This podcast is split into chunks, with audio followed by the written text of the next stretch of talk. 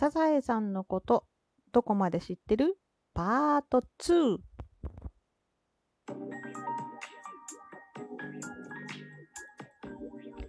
どうも、ひよりです。いかがお過ごしですか？この番組は私ひよりがこれってどうなのって思う日常の些細なことを個人の独断と偏見でゆるーくお話しする番組です。さてさて、サザエさんのことどこまで知っている？パート2、2、2、2、2。自分でいこう。そう、ドラえもんシリーズをやってたらやりたくなったサザエさんです。そう。でね、今回は勝手にパート2をやりたいと思います。そう、前回ね、えっ、と、サザエさん一家の基本中の基本、ね、のお話、家族のお話をしましたが、ここからは応用編になりますよ。そう、サザエさん一家のお話から少しね、外枠へというか、うん、ちょっと、もうちょっと、一家以外の人の話。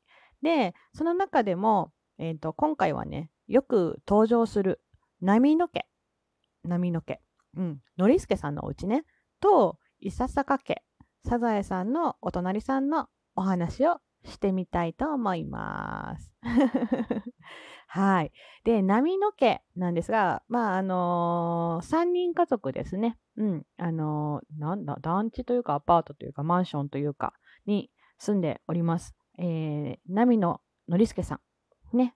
えい。波野のりすけさんの年齢はいくつか知ってますか？じゃじゃん。年齢は24歳から26歳？どういうこと？からがわからん。24から26ぐらい。ざくっとしてるな、この辺。そう、えっ、と、波平の老い。うん。波平さんね、の老いにあたり、えー、サザエ、カツオ、ワカメとはいいとこ同士。ね。そうそう、いとこにあたるんだよね。そう。出版社に勤めていて、伊佐坂先生の担当です。伊佐坂先生、お隣のね、あのーサザエさんのお隣の伊佐坂先生です。そう。明るくカラッとしていて、細かいことを気にせず、いつものんきに構えている楽天家。ちゃっかりしているところがありますが、憎めないタイプで、なんとか得をして生きています。うーん、のりすけさん、ちゃっかりなイメージ強いな。そうそうそう。マスオさんってね、のりすけさんとはめっちゃ仲いいんですよね。うん。この辺で言うと、なんだろう、えっ、と、奥さんのいとこって感じですよね。結構ね、あの、磯野家にも、あの、ちゃっかりね、ご飯食べに行ったり してたり、あと、あの、伊佐坂先生の原稿が遅れたらね、あの、磯野家で昼寝するっていうね、なかなか ナイスなキャラクターなわけですが、そう。で、まあ、そんなノリスケさんにね、えっ、と、すごく素敵な奥様がいらっしゃるわけですよ。波野太子さん。そう。太子さんですよ。私、個人的にはね、太子さんってめちゃくちゃ色っぽいと思ってて。すごいな、なんか絶妙な女性感が、私はもう、なんと、なんて言ったらいいのかな。好きなタイプなんですよ、太子さん。そう。年齢は、うん、22歳くらい。若いな。えっ、と、サザエさんの2個下、うん、くらいなのかな。そう。22歳くらいっていうのもまた微妙ですね。うん。のみ、えーのりすけさんが24から26ぐらいなので、まあ、2つから4つぐらい下なのかな？もうどっちもアバウトだからわかんないや。美人で、太子さんはね、美人でおしとやかですが、芯が強く、妻として陰ながらノリスケを支えていて、ノリスケは太子に頭が上がりません。そうですね。うん。わんぱく盛りのイクラには手を焼いていますが、とっても愛情あふれるお母さん。サザエとは年が近いこともあり、とても気が合います。そうですよね。太子さんとサザエさんもめっちゃ仲いいですよね。まあ、それで言うと、いとこの奥さんなわけですけど、なんかもうね、兄弟、まあ、そうだね、わかめちゃんとかちょっと年が離れてるから、一緒にお買い物とか行けないし、そうなってくると、まあ、子供の年齢も近いし、太子さんが、ある意味、ママ友みたいな、うん、ママ友だし、親戚だし、みたいな感じになるのかな？そう。ね、なんかね、芯が強くてっていうのが、うん、そうだな。成助さんをね、そうそうそう、支えてるんだけど、ちゃんとコントロールしてるみたいな。そうそうそう、女性として素晴らしいよね。前に出すぎず、うん。まあちょっとね、古風な感じだけど、まあまあ、そうそう、言うことはちゃんとはっきり言うっていうイメージですね。うん、芯が強い女性、好きです。太鼓さん、好きです。そうそうそう。ね、いくらちゃんもね、あのー、かわいい。かわいいけど大変だよね、いくらちゃんね。その後いくらちゃん出てきますよ。ナミのいくらちゃん。年齢は1歳半くらい。うん、くらいが多くなってくるな。この辺になると設定が。とにかくわんぱくでこうと決めたら譲らない性格の持ち主です。タラちゃんとはとても仲良し。ちゃんはいバブーの3つの言葉を使い分けて喋ります。そうなんだよね。これでね、太鼓さんがわかるとこがすごいよね。何が言いたいか。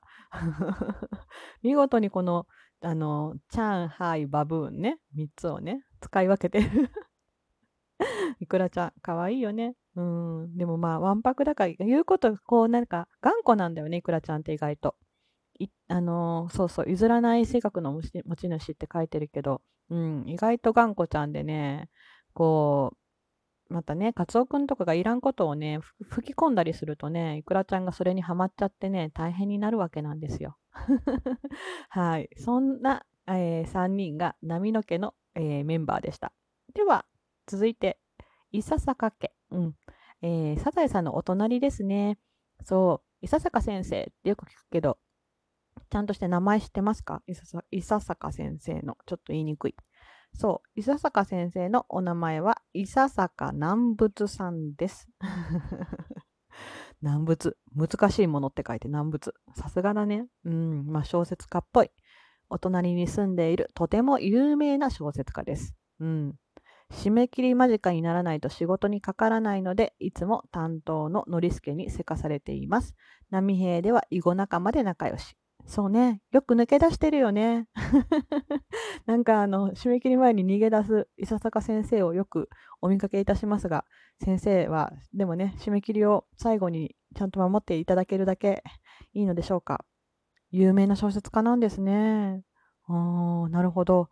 そしてそんな、えー、伊佐坂先生の奥様が伊佐坂おかるさん。うん。南仏の妻。南仏の妻って書かれるとなんかあれだね。難しいものの妻みたいになってるけど。そう、伊佐坂先生の奥様です。船の女学校時代の同級生で2人はとても仲良し。ね、船さんの同級生なんですよね。よくあの、垣根のところというか、うん、お隣さんとのね、塀のところでよく立ち話してますよね。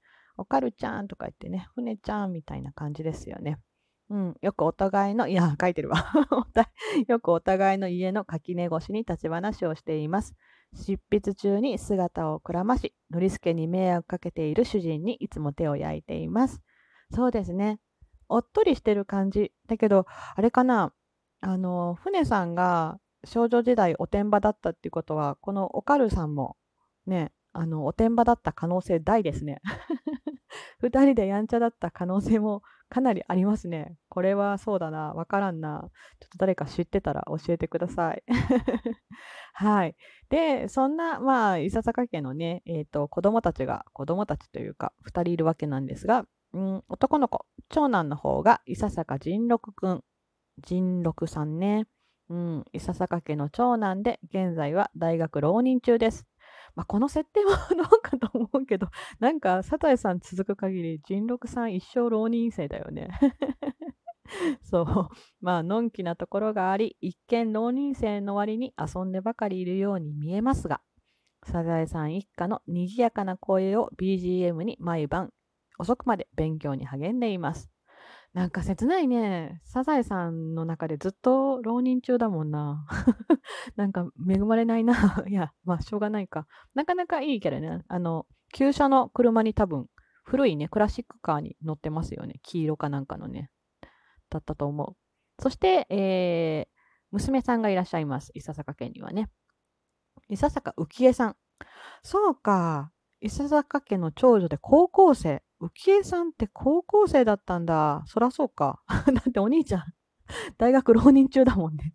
いや、なんか大学生っぽい大人っぽさがあるなと思ったけど、そうか。お兄ちゃん浪人してたらそらそら高校生だもんね。あれ、制服姿って出てきてたっけ？あったかもしれないね。ちょっと今思い出せないけど。うん。美人でしっかり者、成績優秀な上、スポーツも万能でテニスが得意です。おしゃれでお茶目な現代っ子タイプで、カツオやわこあ、うん、カツオやワカメの憧れの的です。そうね。ワカメちゃんが昨日の回で話したけど、ワカメちゃんの憧れの的が浮江さん。浮江さんも綺麗だもんな。いや、これで高校生ってどうなんだろう。ちょっと色っぽすぎるね。そうか。設定的にそうだよね。だって、えー、浪人生のお兄ちゃんがいるということは、まあ、高校2年とか、まあ、年後でも高校3年だもんな。うーん、そうなんだ。浮江さんも、意外と、やっぱり設定が若いのね。なんかね、大人みたいな顔してるから、うん、どうかなと思ったけど。なるほど。そう。でね、今回は、その、いとこにあたる、うん、波の家と伊佐坂家、お隣のね、のお話をしてみました。皆さん、どれぐらい知ってましたか？まだね、これぐらいだったら登場人物の名前とかは分かりますよね。うん、私もここまで分かりました。じゃあ、ちょっと次は難易度を上げて、わからないところも探ってみようかな。掘ってみようかな。まあそ、そんな感じのパート2でした。はい。最後まで聞いてくださってありがとうございました。勝手にパート2やってますが、パート3もあるかもね。では、明日の配信でお会いしましょう。ではではではまた。じゃあね。ひよりでした。